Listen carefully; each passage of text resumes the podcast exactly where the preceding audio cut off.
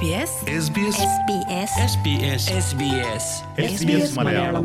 വാർത്ത.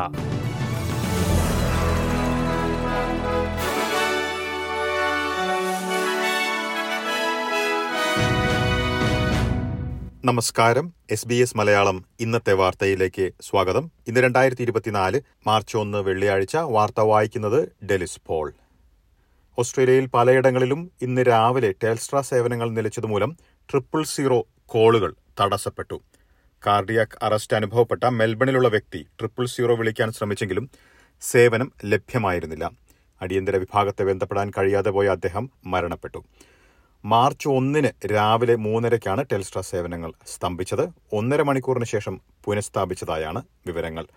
Victoria, new South Wales തുടങ്ങി പല സംസ്ഥാനങ്ങളിലും നിന്നുമുള്ള ട്രിപ്പിൾ സീറോ കോളുകൾ അടിയന്തര വിഭാഗത്തിലേക്ക് ട്രാൻസ്ഫർ ചെയ്യാൻ കഴിഞ്ഞില്ല എന്നാണ് റിപ്പോർട്ട്. ഈ സമയത്ത് നാനൂറ്റി തൊണ്ണൂറ്റി അഞ്ച് ട്രിപ്പിൾ സീറോ കോളുകൾ ചെയ്തതായാണ് കണക്കുകൾ. ഇതിൽ നൂറ്റി നാൽപ്പത്തിയെട്ട് കോളുകൾ അടിയന്തര വിഭാഗത്തിലേക്ക് മാറ്റുവാൻ കഴിഞ്ഞില്ല.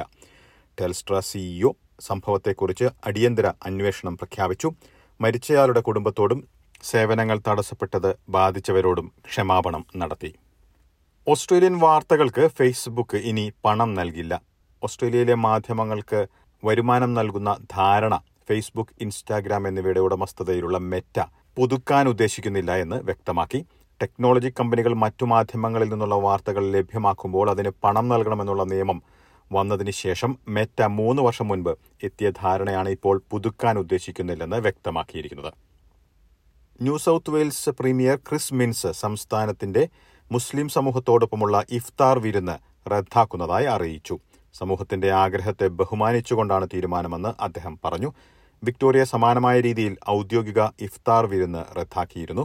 ന്യൂ സൌത്ത് വെയിൽസ്, വിക്ടോറിയ എന്നിവിടങ്ങളിലെ ഇസ്ലാമിക സമൂഹങ്ങൾ ഇഫ്താർ വിരുന്ന് ഒഴിവാക്കുമെന്ന് വ്യക്തമാക്കിയതിന് പിന്നാലെയായിരുന്നു തീരുമാനം. പലസ്തീൻ ജനത നേരിടുന്ന കഷ്ടപ്പാടുകളും അടിച്ചമർത്തലുകളും റമദാൻ കാലത്ത് റഫയ്ക്ക് നേരെയുള്ള ഇസ്രായേലിന്റെ ആക്രമണവും ചൂണ്ടിക്കാട്ടിയാണ് ഇസ്ലാമിക് സംഘടനകൾ തീരുമാനമെടുത്തതെന്ന് ചൂണ്ടിക്കാട്ടി. സാമൂഹിക നേതാക്കളുടെ ആവശ്യം മനസ്സിലാക്കുന്നതായി ക്രിസ് മിൻസ് പറഞ്ഞു. ഔദ്യോഗിക ഇഫ്താർ വിരുന്ന് റദ്ദാക്കാനുള്ള തീരുമാനം ശരിയാണെന്ന് വിക്ടോറിയ പ്രീമിയർ ജസിന്ത അലൻ പറഞ്ഞു.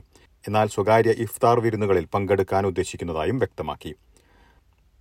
ഓസ്ട്രേലിയൻ വനിതകൾ വിദേശ കുറ്റവാളികളാൽ ആക്രമിക്കപ്പെടുന്നത് ഒഴിവാക്കണമെങ്കിൽ ലേബറിനെതിരെ വോട്ട് ചെയ്യണമെന്ന പ്രതിപക്ഷത്തിന്റെ സൂസൻ ലേയുടെ പ്രസ്താവനയെ പിന്തുണയ്ക്കുന്നതായി പ്രതിപക്ഷ നേതാവ് പീറ്റർ ഡട്ടൻ വ്യക്തമാക്കി.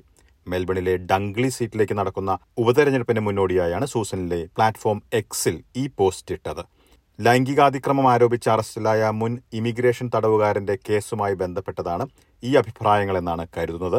തെറ്റായ തിരിച്ചറിയൽ മൂലമുണ്ടായ അറസ്റ്റായിരുന്നുവെന്ന് പോലീസ് വ്യക്തമാക്കിയിരുന്നു. ഇദ്ദേഹത്തെ പോലീസ് പിന്നീട് വിട്ടയച്ചിരുന്നു. എന്നാൽ ഈ സംഭവത്തെ രാഷ്ട്രീയവൽക്കരിച്ചതിനെ പ്രധാനമന്ത്രി ആന്റണി അൽബനീസി അപലപിച്ചു. ഇതോടെ ഈ വാർത്താ ബുള്ളറ്റിൻ അവസാനിക്കുകയാണ്. ഇനി തിങ്കളാഴ്ച വൈകിട്ട് അഞ്ചു മണിക്ക് എസ് ബി എസ് മലയാളം വാർത്താ ബുള്ളറ്റിനുമായി തിരിച്ചെത്തും. ഇന്ന് വാർത്ത വായിച്ചത് ഡെലിസ് പോൾ.